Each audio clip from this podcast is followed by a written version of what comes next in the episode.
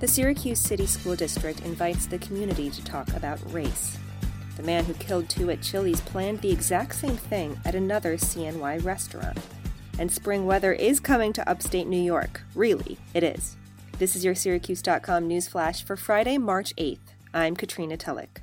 William Wood, who pleaded guilty on Friday to killing two of his former coworkers at the Chili's restaurant in DeWitt, wasn't planning to stop there. District Attorney William Fitzpatrick told Syracuse.com this week. would, quote, planned to do the exact same thing at the Ruby Tuesdays restaurant on Carrier Circle, Fitzpatrick said. Wood told several people of his intention to carry out a robbery at the Ruby Tuesdays restaurant, where he also worked and had been fired, the district attorney said.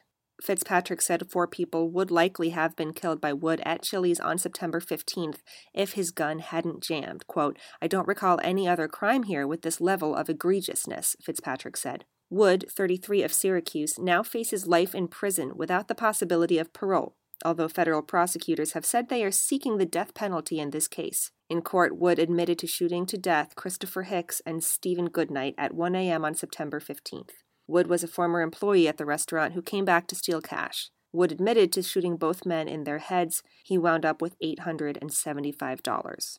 Two other workers barely escaped being killed as well. Wood pleaded guilty to all 10 counts of the indictment against him, including attempted murder of another former Chili's coworker, because he attempted to shoot her with a handgun. His gun jammed, and then he ran away. In the Syracuse City School District, 78% of the students are not white.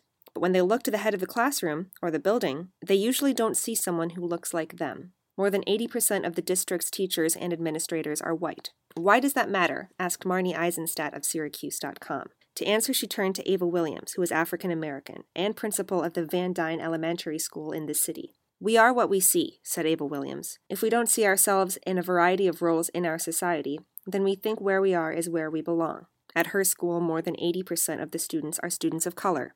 The poverty rate at that school is also high, more than 80%. Both numbers mirror district wide statistics. A group has put together a community discussion for this Saturday entitled The State of Education for Black and Brown Students in Syracuse. The idea is to hear from teachers, parents, and students on the issue. The keynote speaker is Robert Spicer, a national expert on restorative justice. This shifts the focus from punishing kids who do something wrong to helping everyone who was harmed in a situation. Spicer is from Chicago and has been contacted by the city school district to help design a model for restorative education that can be used in the city schools. Deputy Mayor Sharon Owens is also among the speakers. Registration can be done online and is required for the event, which is 8:30 a.m. to 3:30 p.m. on Saturday at Corcoran High School.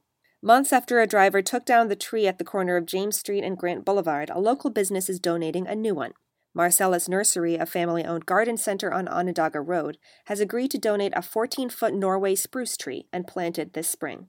The tree and planting services are valued at $2,000. A driver struck the tree on New Year's Eve last year, toppling it. Police later said the driver hit the tree intentionally in an effort to cause self harm. The Eastwood Neighborhood Association had raised more than $6,000 to replace the tree and make improvements to the park. That included two large donations from Woodlawn Cemetery and Mars Jewelry. That money will now be put toward other improvements at the Small Veterans Memorial Park, including lighting, new electrical work, and barriers to protect the new tree. The Syracuse Common Council will vote Monday to approve the donation. And it's March, temperatures are below 20 degrees, and lake effect snow is still falling. But will spring ever come to upstate New York? Yes, it will, soon. Temperatures across upstate on Sunday should be in the high 40s and low 50s, and next Thursday could be even warmer. That's not exactly July, but those highs are 10 to 15 degrees warmer than normal after a so far below normal month. In Syracuse, it's been 7.3 degrees below normal this week. The warm up won't be consistent with highs on Monday and Tuesday are in the low 30s, but at least those are normal for this time of the year. And early next week is expected to be sunny, a welcome change from upstate New York's relentless cloudy winters. That's your Syracuse.com news flash for Friday, March 8th. I'm Katrina Tulloch. Have a great weekend.